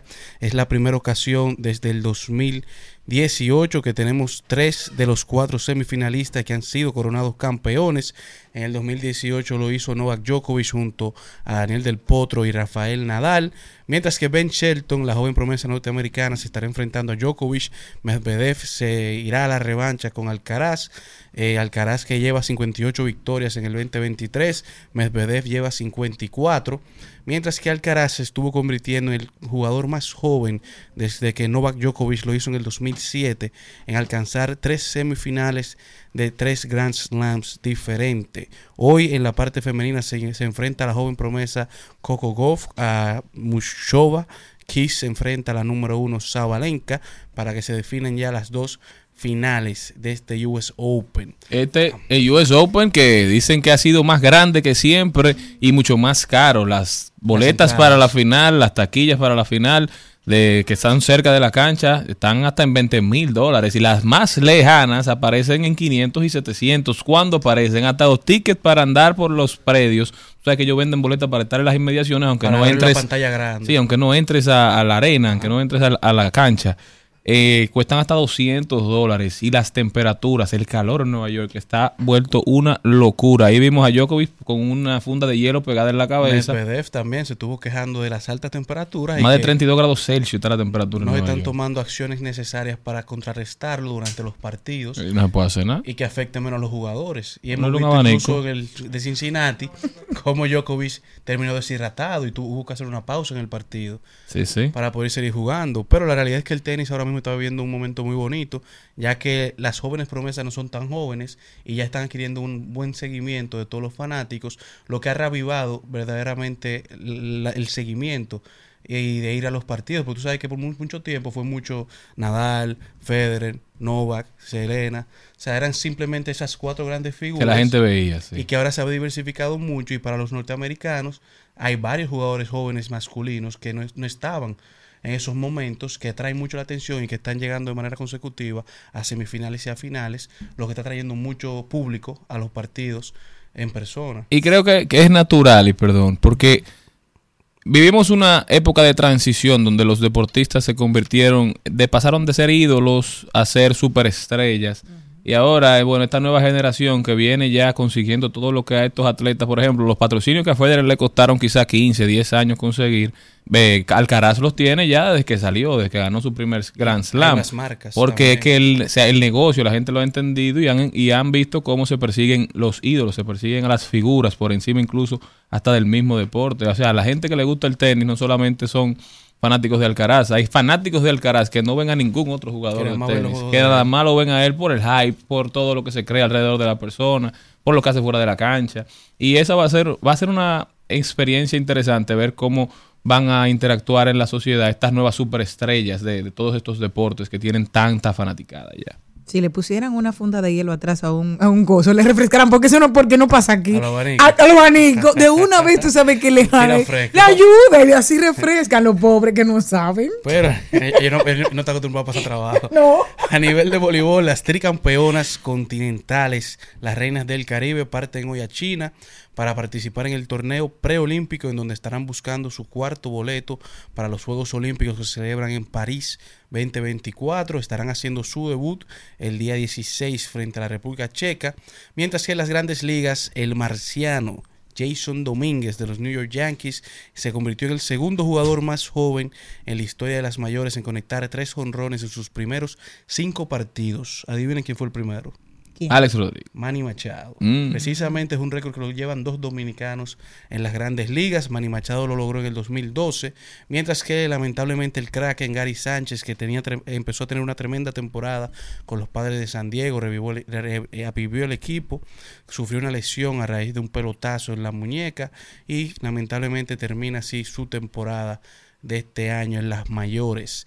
Mientras que hoy regresa la NFL, lo mencionamos ayer, hoy los campeones estarán recibiendo sus anillos, los Kansas City Chiefs, Patrick Mahomes que recibe su segundo anillo de campeón de Super Bowl, regresan hoy y a raíz de esto han salido muchos análisis en donde se mencionan jugadores claves que no participaron la temporada pasada, como es el caso de Odell Beckham Jr., que regresa hoy, que salió en el Super Bowl antepasado con los Rams de Los Ángeles, salió campeón, pero terminó el partido con una les- lesión que lo dejó fuera toda la temporada pasada, regresa esta temporada mejor que nunca. También está Josh Allen, Saquon Barkley, Jalen Carter, Orlando Brown Jr., el mismo Patrick Mahomes, que es la pieza fundament- fundamental de su equipo, Mike McCarthy, Kelly Williams, pero también están las partes pesimistas como el tema de cuál será el head coach, el coach de cabecera que será cancelado o despedido primero en la temporada y la mayoría de los especialistas dan a Todd Bowles, el coach cabecera de los Bucaneros de Tampa,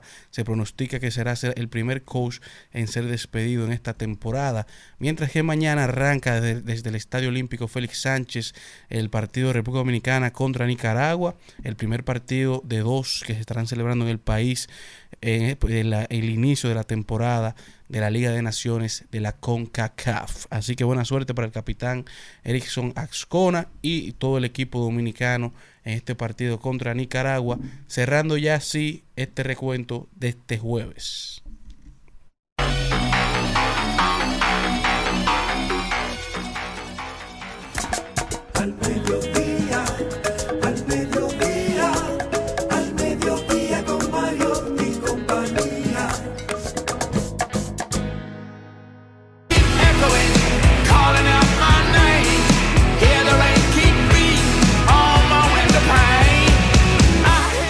Trending Topics. Al mediodía.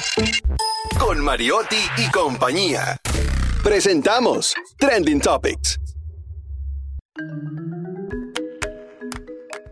Estamos de vuelta, mi gente. Gracias por continuar con nosotros. Esto es Al Mediodía con Mariotti y compañía. Vamos a analizar cuáles son las principales tendencias. Me dicen que está muy en boga los hombres pidiendo fotos de pies por las redes sociales. Señores, dejen eso. Oye, tienen que dejar eso, los tigres. Yo tengo una rayita Se están negra. pasando. A la mía tiene una rayita en el medio de la uña. ¿Tú crees que eso me puede generar? No. No, yo creo que a ti. Señores, yo- Pero respuesta sí que hay que darle a esos que están pidiendo fotos.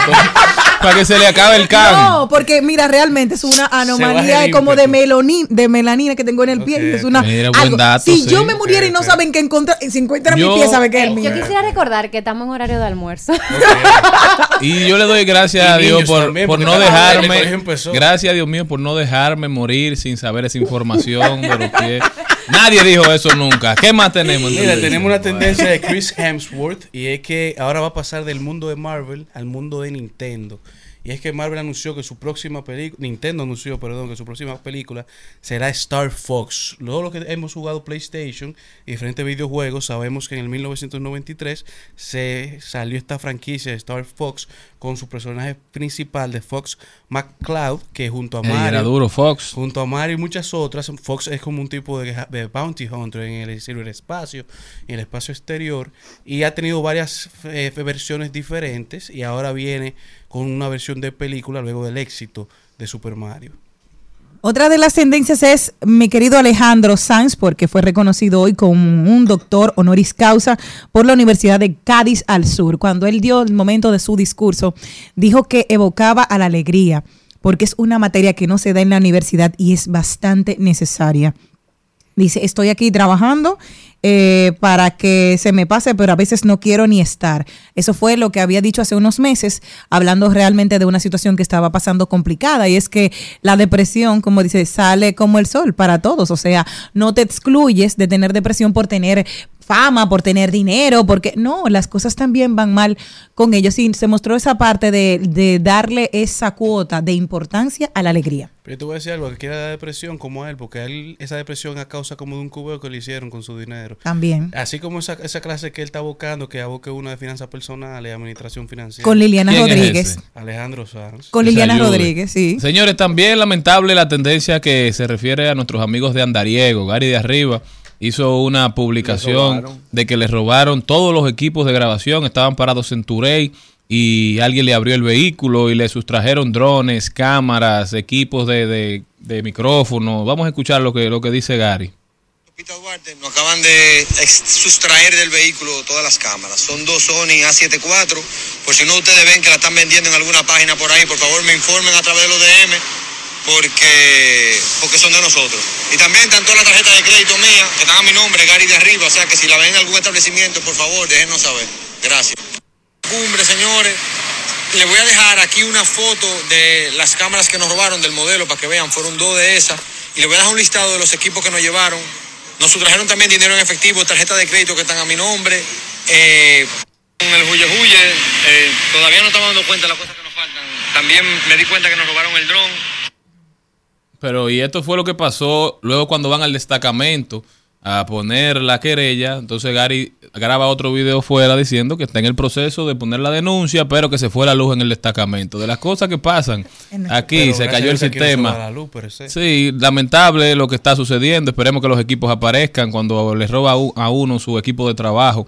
Eso lacera no solamente en términos económicos, sino también que los, los frustra a uno que quiere hacer las cosas de manera correcta. Un abrazo para nuestros amigos de Andariego. Ojalá esos aparatos aparezcan. Vayan a su página de Instagram para que vean las, las especificaciones, por si lo encuentran en una página web vendiéndose, por si lo ven en alguna tienda virtual, para que den la voz de alerta y se conviertan en parte de esta solución. Penoso, lamentable, los niveles de delincuencia a los que estamos llegando. Bueno, también es tendencia a Haití y es porque han los propios haitianos han vuelto a poner en marcha el desvío del canal haitiano que pretende desviar las aguas del río Masacre en Dajabón. Esto el país ha protestado, ha cerrado el comercio en la frontera. Eh, es penoso lo que se está viviendo en Haití y, y cómo ellos han actuado ante el muro, porque es una protesta ante el muro que se está construyendo. Y desviar esas aguas afecta no solo a la República Dominicana, sino a la confluencia del río Masacre. Entonces, llamar, hacer un llamado al Ministerio de Relaciones Exteriores, en la persona de un gran amigo que nos escucha, para que abra el diálogo y resuelvan ese problema. Bueno, otra tendencia que tenemos en nuestro país es doña Miriam Germán. También, ¿Qué dijo la doña? Bueno, la doña dijo que todas las personas que estén dentro de la comunidad LGTB y Q, debe, el- debe el- la Procuraduría llamarle por cómo se sientan, de acuerdo a su sexo. Entonces hay un debate en todas la- las ¿Cómo es la plataformas. cosa? ¿Cómo es la cosa? Exacto. Deben referirse a ellos. Depende a su preferencia sexual. O sea, pero debe, debe entonces el imputado el... Que si usted se siente mujer, dígale Pero ella. Sí, Sí, no, sí. pero el Pero eso es lo que dice la magistrada, digo. que hay un debate porque eso es ilegal, dice Vinicito Castillo, ante las declaraciones que, que dice ¿Cuál será la el trabajo de. Vinicito? ¿Tú crees que Vinicito Porque- trabaja en la oficina de abogados? Porque loco. en nuestra constitución, hombre está atento a lo que pasa en este país. en nuestra constitución, usted es hombre o mujer, de acuerdo a su género, no a cómo yo me sienta. Es decir, yo me puedo sentir eh, hombre, pero yo soy mujer. Y en nuestro país no tenemos todavía esa facilidad, vamos a decirlo de esa manera, que si usted no se, si yo no me siento mujer, porque yo soy un hombre, poder cambiarlo dentro Sí, de- pero yo creo que tampoco hay que darle tantas vueltas a dignificar lo que la gente quiere ser. O sea, si usted quiere ser mujer, aunque usted haya nacido hombre, ¿cuál es el problema de decirle mujer si Sí, eso es lo que usted ha decidido? Sí, pero eh, estamos hablando de documentos legales. Pero es una decisión personal. Lo que hay que hacer es un trabajo con la Junta Central Electoral para que define esa persona por el sexo que, Ah. el que género prefiere. dice, dice- eh, aquí dice el género o sexo no es una auto, una no es autopercepción desde el punto de vista jurídico está consignado taxativamente en los documentos de identidad civil de cada ciudadano y es obligatorio que en los actos ante organismos públicos referirse al ciudadano como dice su cédula o su Así acta de es. Por eso digo, hay que hacer un trabajo con la Junta, una mesa de Entonces, diálogo. ella no puede decir que, como yo me sienta, me deben nombrar en este tipo de documento. Ahora, en un grupo social, bueno, pues entonces sería algo diferente. Mira que Laura está aquí hoy y tal vez no puede dar un, un poco más de luz, pero eso no puede ser como que... Y que, así. y que lo hablamos la semana pasada, Celine, que ¿Qué dio la ella? noticia Cristian precisamente de que de, había una cárcel que hubo una, una mujer trans y que embarazó a dos, a dos mujeres dentro de la cárcel. Así la es. semana pasada estuvieron hablando precisamente de Es eso. una situación que se presta Esa para que escuchan, cosas. esa, esa hermosa voz que ustedes escuchan ahí. No, pero deje es tirar guayaba, líder Nuestra queridísima. Laura Méndez, amiga mía. De, de mucho tiempo. Laura está con nosotros, Laura es abogada, ustedes lo saben, vino a hablar de derecho y hablar de todo lo que ella quiere. Entonces, Laura, estudió, cuéntanos. Estudió un antes que nosotros derecho. Bueno, Después. nosotros era una No, promoción después. más, más anterior Exacto. y no se nos fue adelante. Como debe ser. Porque ella estaba como debe estudiando y ser, todos como estaban en debe ser. bonche. Ay, Entonces. Laura, ¿qué dice- te parece? Dice di- el, eh, textualmente, Fue que Germán faltó, instruye a No todo el contra, personal dirigirse a personas LGBTIQ según el género que expresen. Es que como tú bien mencionaste al inicio de, este tema, eh, realmente nuestra constitución solamente eh, permite que tú te identifiques como mujer o como hombre. Eh, nosotros todavía, desde el punto de vista legal, no hemos abierto la puerta para que, para que haya una, una libertad de, de decisión de género. Además, señores, que esta situación del, del género, del, del no binario y todo, lo, todo esto que se ha estado moviendo en los últimos años, eh, no tan solo se limita al tema de que si soy hombre y me siento mujer o si soy mujer y me siento hombre, sino que ya hay personas que quieren hasta identificarse como objetos. Entonces, eh, eh, este es un tema que es muy delicado porque además desde el punto de vista legal, desde el punto de vista religioso, desde el punto de vista social, hay un tema que tenemos que ver y es hasta dónde estamos dispuestos a llegar con esta, con esta transición de la naturaleza humana, porque Pero- al final del día tú naces y biológicamente hablando, tú naces con un género. Pero yo me voy más lejos porque he escuchado debates de doctores que dicen que está muy bien, que tú te sientas como tú quieres, pero cuando tú vas con una emergencia a una clínica, usted tiene que decir qué es lo que es de verdad, porque ¿cómo Claro. le van a atender? Carne o pecado. bien, pero desde de, tu mirada Mira, legal, eh, Laura. O sea, porque- ya vivimos en una sociedad. Es un, urol- un urólogo o una ginecóloga. ¿Qué es lo que vamos a buscar? Digan. Vivimos en una sociedad que ya está muy claro que hay tendencias, que hay decisiones, que hay opciones. Entonces, ¿por qué no generarle a esa gente que ha decidido vivir de una manera distinta a lo, a la- a lo que la naturaleza biológica le dio? ¿Por qué no darle garantías y que- generarle un espacio de convivencia que ya están viviendo con nosotros, generarle un espacio seguro, un espacio digno? Porque a veces usamos el discurso de la doble moral y de la hipocresía, pero hasta, hasta que te salga un hijo con una, con una decisión así. O sea, Pero yo que- quisiera que, pero- si mi hijo, y digo Dios me libre porque no lo deseo para él, decide no seguir el patrón de social que estamos acostumbrados. Yo quisiera que tuviera garantías, quisiera Pero que es que, tuviera es derechos. que no se trata de un patrón social, porque lo que yo digo es el problema no serían eh, la comunidad de gays o de lesbianas, porque siempre ya se ha Tú tenido un analizas el respeto. tema legal, ¿eh? ¿verdad? Es a nivel legal y sobre Pero todo y sobre todo que cada día se le agrega una sigla más. Ya vamos por Así B es. y T. Entonces, ¿cuál es el problema de las últimas dos siglas? Espérate, te voy a decir. El problema de la última dos siglas, que lo hemos visto ya a nivel nacional y también internacional, que un día yo digo que ya yo no soy eh, no binaria, que binaria, y el otro día me quiero cambiar. Hemos visto casos de personas y de chicos que se han operado en países que lo permiten y que ya luego quieren volver atrás. Pero en qué afecta Entonces, al mundo eso. ¿Cómo que, que Pero afecta al esto es mundo? una Y las conversación, decisiones de salud. esto es una conversación que vale la pena tener. Algunos creen que son conversaciones infértiles, pero yo creo que Infértil, cuando es algo que tengamos está pasando a nuestro alrededor a- todo el tiempo. algunos todo- creen, dije. Por eso te Pero digo. la realidad es que, aun cuando haya puntos encontrados, como ustedes han podido presenciar en esta cabina, creo que es interesante que tengamos la capacidad de sentarnos en la mesa del diálogo, así construimos un mejor en país. el Congreso nos vemos. país No, y menos desigual.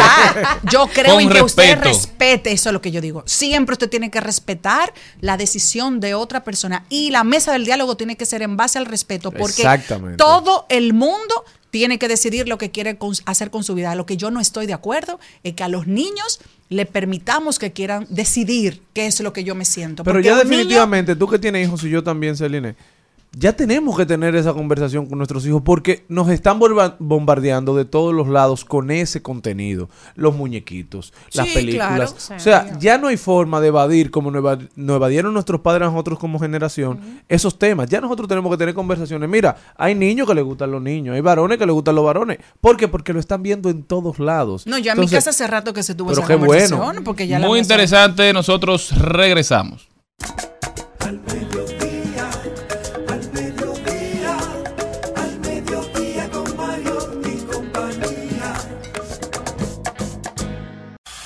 Presentamos en Al Mediodía con Mariotti y compañía. Hablemos de derecho.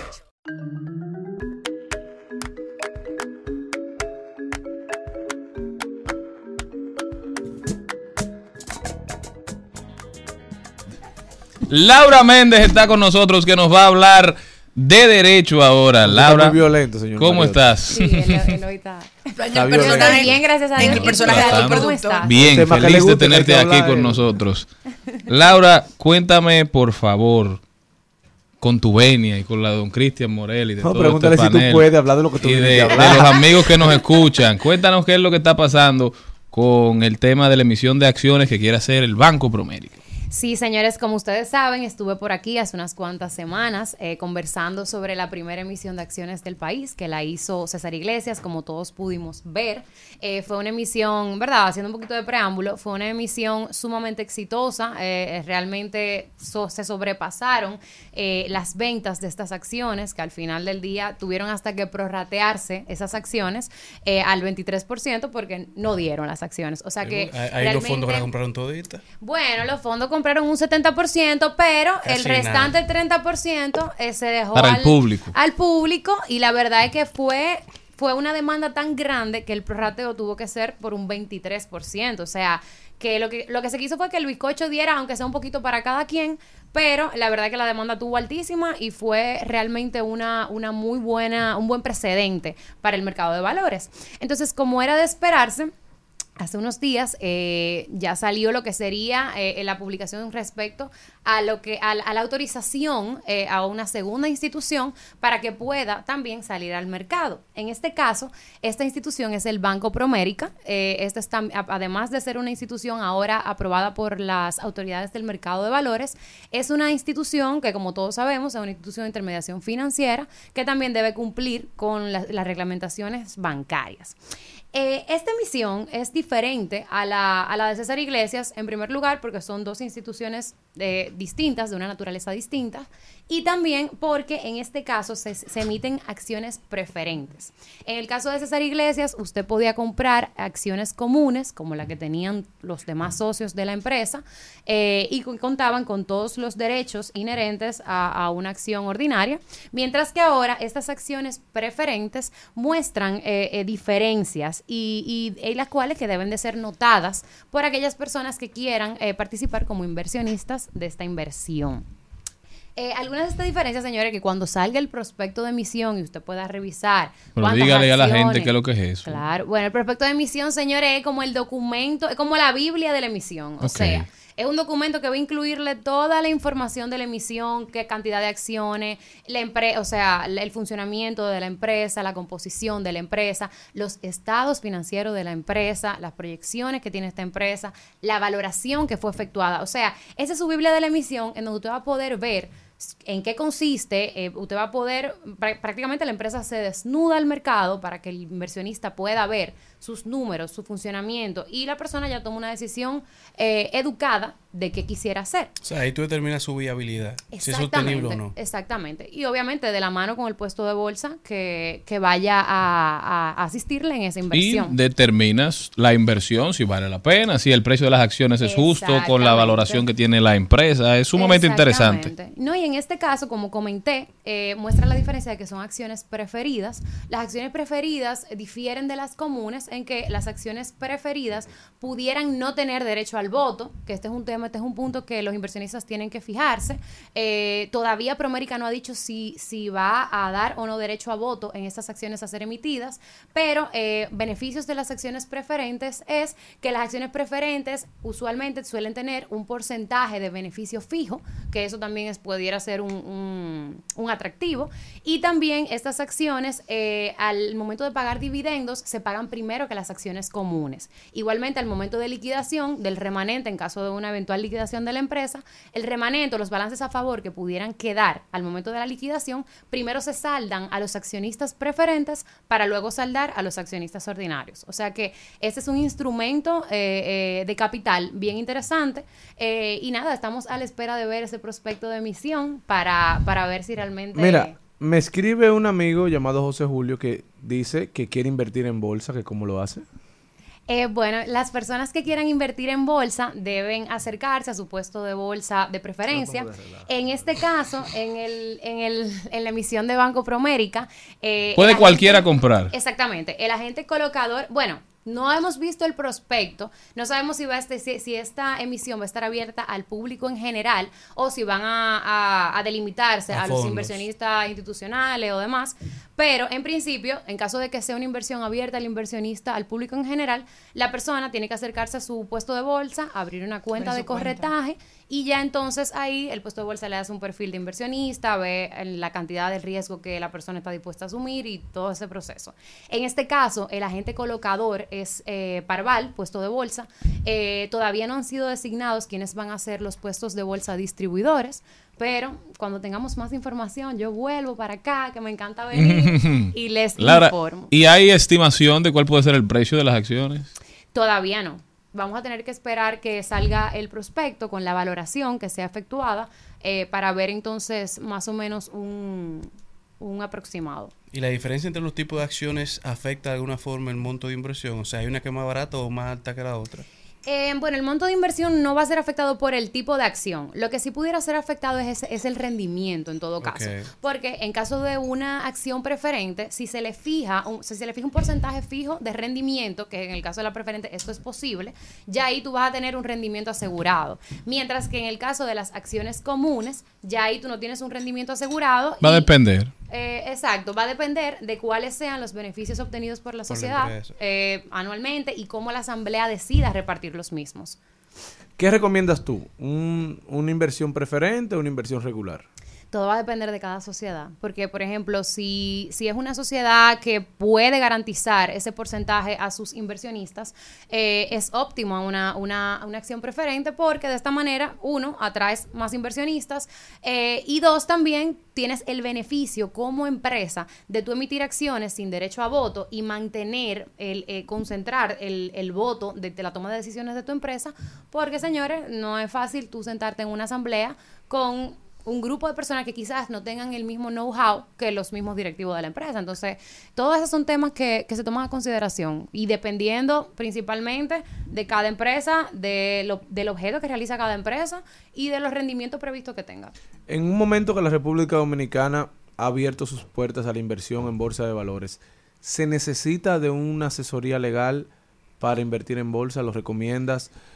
Porque la gente no sabe cómo Sí. funciona eso, la gente todavía no lo entiende, falta, hace mucha falta de educación eh, legal y financiera en esa área. ¿Qué recomiendas tú al que quiere invertir? ¿Cuánto es el monto mínimo más o menos de inversión? ¿Hay que ser rico para invertir? No, para nada, para nada. Señores, eh, hay, eh, hay inversiones literal que el monto mínimo que te requieren son mil pesos. Ah, José sea, Julio, pues tú puedes.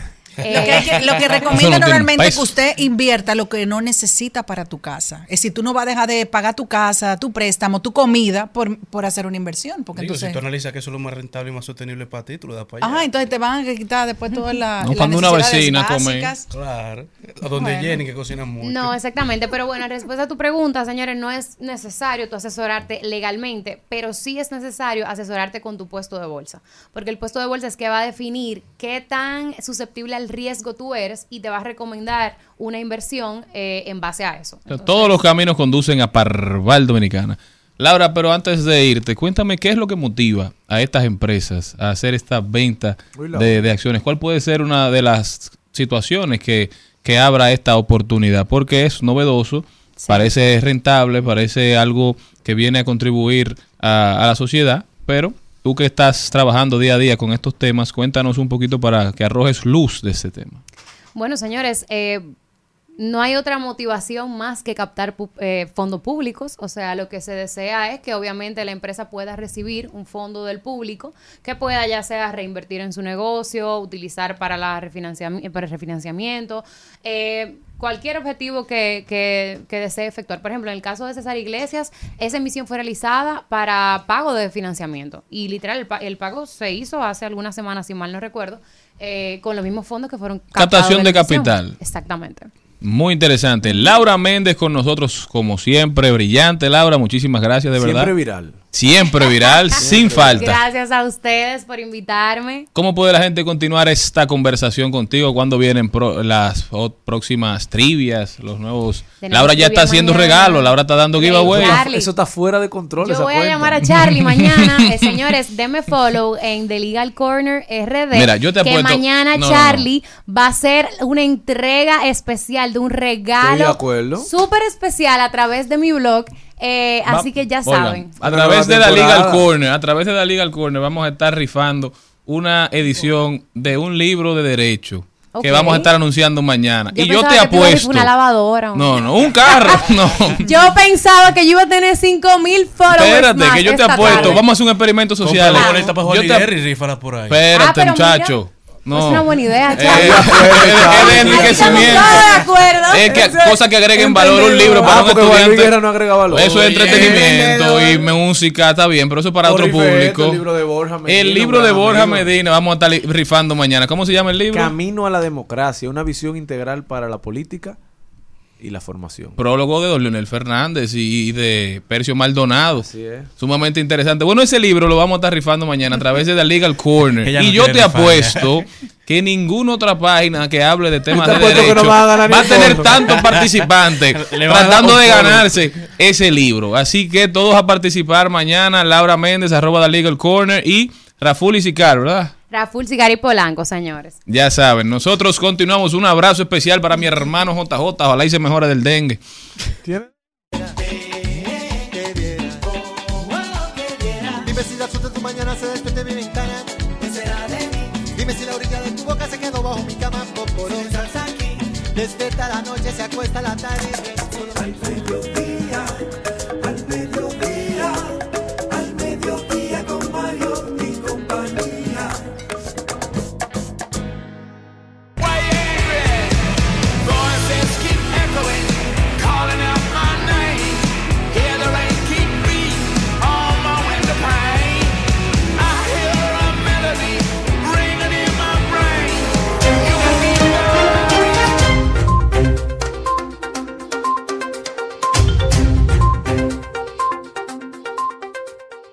Nos vamos a rodar por el mundo. Estamos de vuelta, mi gente. Gracias por acompañarnos en Al Mediodía con Mariotti y compañía. Vamos a ver para dónde me llevas, Jenny Aquino. Me voy para Estados Unidos y para las redes, señores, porque a través de TikTok una mujer habló que luego de ir a conocer, gracias señor, que a mí me da cada vez menos deseos de saber de cosas de esas, a una cita por Tinder, el hombre le robó sus zapatos. Claro, no, no, Ah. No, pero no es nada, el problema no es eso, sino que se lo roba a ella para regalárselo a su novia. Ah, pero. Ah. ¿Y si cumplían aniversario? Pues Se ven le cosas, cuento ¿eh? que la usuaria de TikTok identificada como Next Level Letsus, de 25 años, documentó su experiencia en la red social para advertir sobre esta situación a sus seguidores. Este hombre que está aquí en Tinder y Hagen eh, se, te robará, señaló la desafortunada mujer, quien además compartió una captura de pantalla del perfil del joven de 23 años llamado Joshua con un cigarrillo colgando en sus labios. Mientras iba avanzando el relato, el asunto se iba tornando más trágico porque la mujer detalló que los sustraídos correspondían a unos zapatos Mary James Tavis. ¿Lo dije bien, Selene? ¿Tú conoces, ¿tú conoces Se esa lo marca? robó. Yo no. Los que habían sido un obsequio de su padre. El video habla de que ya tiene casi un millón de reproducción. ¿Cómo se lo quitó? Se lo robó, no sé, tal vez después de una noche de pasión, la dejó en éxtasis durmiendo, cogió los zapatos y se lo llevó.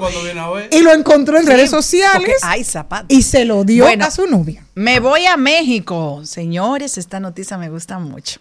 México camina hacia la presidencia con una mujer al frente. México se acerca a tener su primera presidenta al tener de frente a dos candidatas principales. La ex alca- alcaldesa capitalina Claudia Chi- Chirumbam, no sé si se pronuncia así, fue proclamada este miércoles candidata del oficialismo de izquierda para enfrentar a su opositora Choti Galvez. Sherimbum es una científica de 61 años y Galvez, una ingeniera de 60 años. Representan dos modelos distintos de gobernar en México, pero ambas han, han insistido de que el país está preparado para ser dirigido por una mujer. Sin embargo, el camino no será fácil porque eh, México está azotado por la violencia del narcotráfico y una plaga de feminicidios y con una larga de tradición machista. México se viste de mujer. Qué bueno que la política le ha dado paso verdadero a la mujer. Bueno, pero yo me quedo en la República Dominicana y es que ayer pude ser presenciar eh, la denuncia que hacía un hombre que le había depositado 80 mil pesos a una mujer para que viniera de Higüey a conocerlo y ella lo bloqueó. Ah, pues está como el de. Con 80 mil pesos no se viaja la guagua cuesta menos de 400 Bueno, pesos. Él dice que ellos habían tenido comunicación por alrededor de un mes por WhatsApp. Que ya él la conocía, que ya había una relación, que ella le pidió 80 mil no pesos sabía dónde queda el güey. y que ella venía a conocerlo y que ella inmediatamente le hizo la transferencia, lo bloqueó. El señor estaba indignado, la verdad. Él hizo la transferencia a ella. Sí. ¿Pero cuánto le transfirió? 80 mil. Que viniera a visitarlo. Pero era, era un carro que yo iba a comprar para venir a visitarlo. No, señores, tal vez no fue así. El hombre enamorado no Tal vez, piensa. exactamente, tal vez ya le dijo un problemita, una cosa que está muy mal. Yo no estoy de acuerdo con ese tipo de cosas. Y al hombre Pero Lo ¿qué es lo que está mal? Que le diera los 80 mil o que ella lo bloqueara. Las dos cosas. Porque esa- Cada, esa con su esa Cada quien consiguió lo que muchacha- quería. Ella debió venir a conocerlo, aunque sea si él le Es- 80. pero esa muchacha no, era su pareja para él estar dando Que no, mi amor, y como- ves la cara al dime a mí en la calle, ya- ¿quién me va regalando? ya, ya Ay, no. fue. ¿Cuánto fue que él le dio? 80 mil pesos. ¿Quién Ah, tú- Debió darle un chin más. A mí nadie me va Quizás si venía- la mirada perdida al Sí. estoy hablando con los palos a Lucas. Sí. Hay que ver No el, el lío que hizo ese pobre ¿Tú hombre. has visto un gato con los bigotes despegados? No. Carlos, ¿para dónde me vas? Yo me voy para los Estados Unidos y es que Mark Anthony estará recibiendo su estrella en el Paseo de la Fama de Hollywood. Buen dato, sí. Oh, eso es lo que hay, líder, porque tú sabes que estamos hablando de la, no- la exnovia, hay que hablar de él. Bueno, señores, de los creadores de Han Solo y Chewbacca, Woody y Buzz, Lightyear, Batman y Robin, Kirk y Spock y esos grandes dúos, nos viene el dúo más grande de la historia y no Wisin y Yandel. Kim Jong-un, Kim y ni Raymond y Miguel tampoco. Kim Jong-un se dará un viajecito a Rusia para discutir con Putin la posibilidad de venderle armas de guerra. Putin tiene una escasez de armas y municiones. Y Kim Jong-un tiene una falta de efectivo, de dinero, a Una raíz de las sanciones, de, del aislamiento al que ha sido sometido por la comunidad internacional, por el régimen despótico que encabeza en Corea del Norte. Aparentemente se juntan estos dos líderes, porque son líderes de sus países, esa es la realidad. Veremos qué sale de ahí, segurito, segurito que nada bueno. Nosotros de ganar, ganar para ellos. y perder, perder para todos nosotros. Qué bien. Continuamos.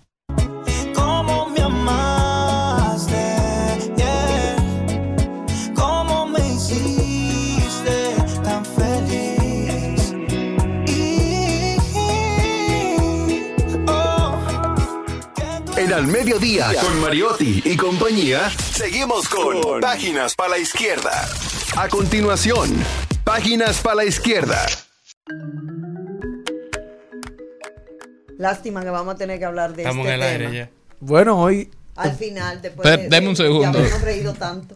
bueno, en página para la izquierda, el día de hoy, le presentamos el libro de un muy buen amigo que ha decidido, eh, bueno, hacer camino al andar y él es Borja Medina, que ayer estuvo publicando su primera obra física, Camino a la Democracia, una visión integral para la formación política. Es una gran obra, comencé a leerla el mismo día de ayer. Este libro, según don Leonel Fernández, constituye un apasionante testimonio de lo que su joven autor, Borja Medina, en su etapa de formación política e intelectual ha podido experimentar, aprender y transmitir en el transcurso de una década en artículos publicados en el periódico El Nuevo Diario. Es un libro que se ha hecho con particular brillantez, con una prosa ágil y amena que aborda temas tan diversos como el conflicto bíblico entre Caín y Abel, la leyenda de Sazón y Dalila, el milagro de Jesús ante la tumba de Lázaro y la fundación de Roma. Yo invito a todo el mundo a leerlo, a comprarlo, estará disponible en librería Cuesta. ¿Por qué página va? Borja Medina, Camino a la Democracia. Voy por la página 24. Al mediodía, al mediodía, al mediodía con Mario y compañía.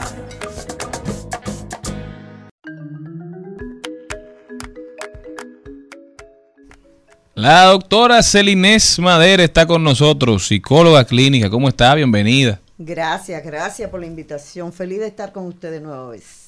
Gracias a usted por estar aquí, de verdad que ya nos hacía falta. Cuénteme de- del tema que nos trae para hoy. La depresión no es para algunos, nos puede tocar a todos, ¿cierto? Así es, así es. Es bueno que se sepa que eh, la depresión es una enfermedad, sobre todo mental, y que no puede tocar a cualquiera, independientemente de quién sea la persona, de cuál sea el estatus social, de cuál sea la edad, de cuál sea el nivel económico. O sea, es una enfermedad que podemos verla en cualquier parte de la sociedad dominicana. Y hemos visto también muchos famosos, personas que se supone que tienen todos los problemas resueltos, porque se asocia mucho a la depresión, a temas de, de problemas económicos, problemas familiares, pero la realidad es que aun cuando los problemas no sean de esa índole, todos tenemos temas en nuestra cabeza y es bonito lo que está pasando a nivel mundial, que cada vez son más las personas que se identifican con esta condición y que quieren que se hable del tema. Sí, no, es importante que se hable y que se visibilice, sobre todo para poder identificarla a tiempo. La depresión es la antesala de lo que nosotros podríamos llamarle el suicidio. Y justamente el próximo domingo, día 10, es el Día Mundial con lo que es la concientización del suicidio. Y eso es una parte importante. Una depresión mal manejada, no reconocida, no tratada, no abordada de una manera, eh, vamos a decir, prudente y a tiempo, pues es indispensable tener en cuenta de que esa es una persona que no va a haber otra cosa que no sea una solución en el suicidio. Entonces, por eso es que se debe de tratar de entender justamente qué es, cómo funciona, cómo puede abordarse y sobre todo cómo podemos identificarla. Eh, es un tema también que se ha cualquierizado mucho porque lo tomamos muy a la ligera. Hay muchas personas que, por ejemplo, entre amigos dicen, ay, no, no, no venga a deprimirme. Eh, tú eh, eres depresivo. Ya vienes tú con tu tema. Ya viene tú con tu tema, ya. Sin embargo, ustedes no saben lo que sufre una persona que está pasando por depresión. Es un sufrimiento agobiante, un sufrimiento que marca que no deja prácticamente a la persona ser, sino todo lo contrario, lo maneja, lo manipula y por eso las personas tienen ideas suicidas, porque ven en, en el suicidio solamente lo que sería la facilidad de poder acabar con lo que es mi sufrimiento y de una vez y de paso, pues entonces que la familia también deje de sufrir. Y ¿Cómo? por eso se toma la triste decisión. ¿Cómo podemos identificar cuando una persona cercana a nosotros está en un proceso de depresión que ya eh, sea de inicio o que sea muy grave? O también esa persona que tal vez no sabe que se deprime a ese nivel eh, puede identificar que está padeciendo. Mira, eh, nosotros somos patrones conductuales. Desde que nacemos vamos creando patrones conductuales.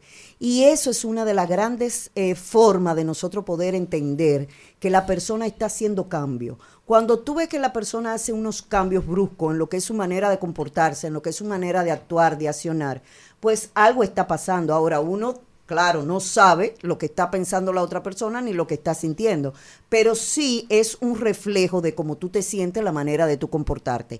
Tanto en los niños como en las personas adultas. Hay cambios bruscos de comportamiento, hay cambios bruscos también en lo que es la manera de sentirte. En el, por ejemplo, no estás durmiendo bien, no te interesa absolutamente nada de lo que te interesaba anteriormente. Para ti, eh, estar o no estar en un lugar te da lo mismo. No tienes esperanza, el discurso que tú puedes decir con relación a una situación X que tú estés pasando también es muy diferente a un discurso que puede tener una persona que no tenga este tipo de ideas. Entonces, eh, esos cambios conductuales son puntuales, son definitivos a la hora de tú poder determinar si esa persona está pasando por cosas que lo están agobiando y están sobrepasando su capacidad de afrontamiento. Yo escuchaba en estos días una persona que decía que cuando tú te encuentras en una habitación, fíjate en la persona que más alegre y que más ayuda a los demás. Y por lo general él decía que esa persona es la que más necesita que se le acerque a alguien y tenga una conversación profunda y real de cómo se encuentra y cómo está. Porque por lo general el que ayuda a los demás no tiene quien lo ayude a él. Así es. Hay personas que se dan mucho y eso también desgasta emocionalmente y también crea una presión porque ya tú creaste, vamos a decir que un personaje, un personaje solidario, un personaje que ayuda siempre a los demás y por lo tanto cuando tú mismo ves que no puedes hacerlo, pues te crea una presión y eso es una presión social. La mayoría de las personas que están pasando por, eh, por un estado depresivo crean personajes, o sea, crean caretas, disfrazan lo que es el dolor y el sufrimiento. Y por eso ustedes pueden ver que la mayoría de las personas cuando cometen lo que es el suicidio, pues entonces uno dice, pero Sorprende. yo lo veía bien, o sea, era una persona que vivía riéndose, una persona solidaria, amigable, afable. Sin embargo, esa es una manera tal vez de llamar la atención para que pueda, o un llamado de alerta para que puedan tomarlo en cuenta. Y hay algo que se está dando mucho y que está siendo muy popular, que es la llamada depresión silente. Exactamente. Que es, bueno, eso que ustedes están hablando, que esta gente que es la más alegre del salón, que es la que está más activa, la más sonriente, pero que... A solas ¿Cómo de- detectar? ¿Cómo detectar, doctora? Porque el problema es que tú dices, ok, sé, no, no, no siempre sabemos o no siempre tenemos la apertura con todo el mundo para saber en qué momento estás mal y en qué momento tú necesitas ayuda con esa son ni si- depresión son- son- sonriente. Son, son siquiera conversaciones que no se tienen, porque No. no, solemos tener ese tipo de conversación ni con las personas de cerca. No, y todo lo contrario. La misma persona que está pasando por un proceso de- depresivo no suele hablar de sus procesos, pero sí suele hablar de los procesos de los demás. Exacto. Entonces, el discurso que esa persona pueda tener, por ejemplo, yo puedo decir, eh, mira, yo estoy viendo que fulano está como medio distraído, medio oído, lo veo que de vez en cuando eh, no pone una cara afable, lo veo que anda muy nervioso, o lo veo que anda como muy distraído. Todo eso, si no son comportamientos normales de esa persona, usted puede estar recibiendo una señal. O una persona que está muy extrovertida, que no, como dicen por ahí, que no saben dónde pararse, en qué pie pararse, que brinca aquí, brinca allí, que no tiene una coherencia. Recuerden que la salud mental es una coherencia entre lo que pensamos, Y decimos hacemos. y hacemos. Por lo tanto, si no hay una coherencia, yo digo hoy una cosa, mañana otro, eh, puedo hacer algo hoy, después mañana me arrepiento. Entonces, todo este tipo de confrontamiento interno son lo que nos pueden a nosotros dar señales de que esa persona puede estar pasando por un proceso depresivo, pero no necesariamente sea así, ¿eh? Porque hay personas que, vamos a decir, desarrollan habilidades para poder ocultar lo que realmente sienten. Y tú sabes que hay un problema con eso porque todo el mundo no sabe si...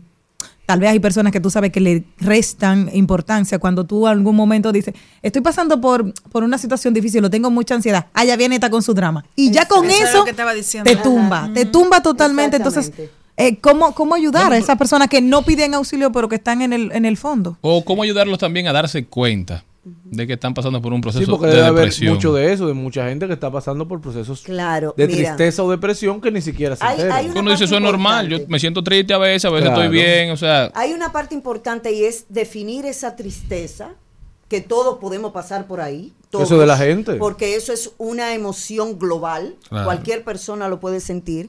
Y lo que es la depresión como trastorno depresivo.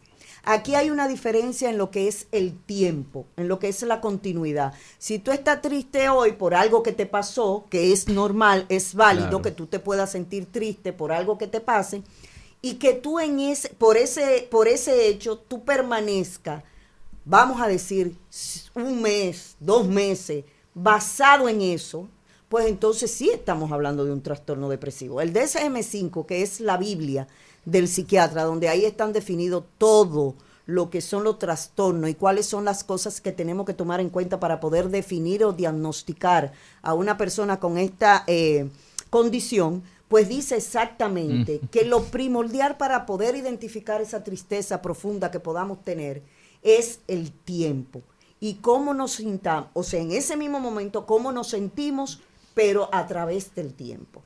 Si tú sientes una tristeza hoy, dentro de dos días tú estás normal y tú misma te pones las pilas, tú misma sales, tú misma puedes hacer cualquier otro tipo de cosa, eso era una tristeza. Ahora, si en ese momento llegan dos días, una semana, un mes, y tú tienes total desesperanza, muy poca voluntad, no estás comiendo, no estás durmiendo, no te interesa absolutamente nada de lo que te interesaba anteriormente, entonces vamos a ponernos atención.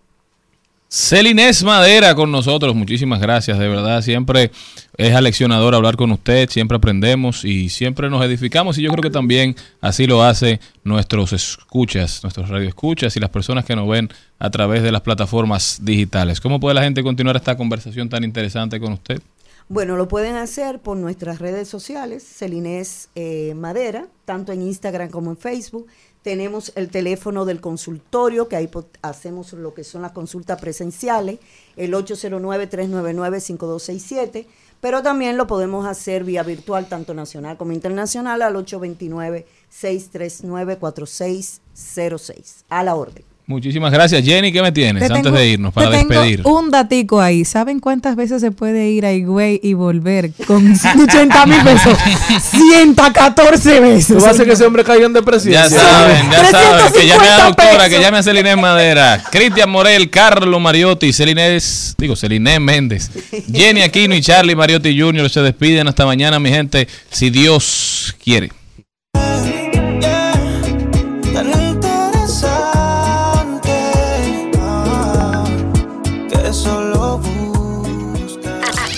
Aquí, Mariotti y compañía. Hasta aquí, Mariotti y compañía. Hasta mañana.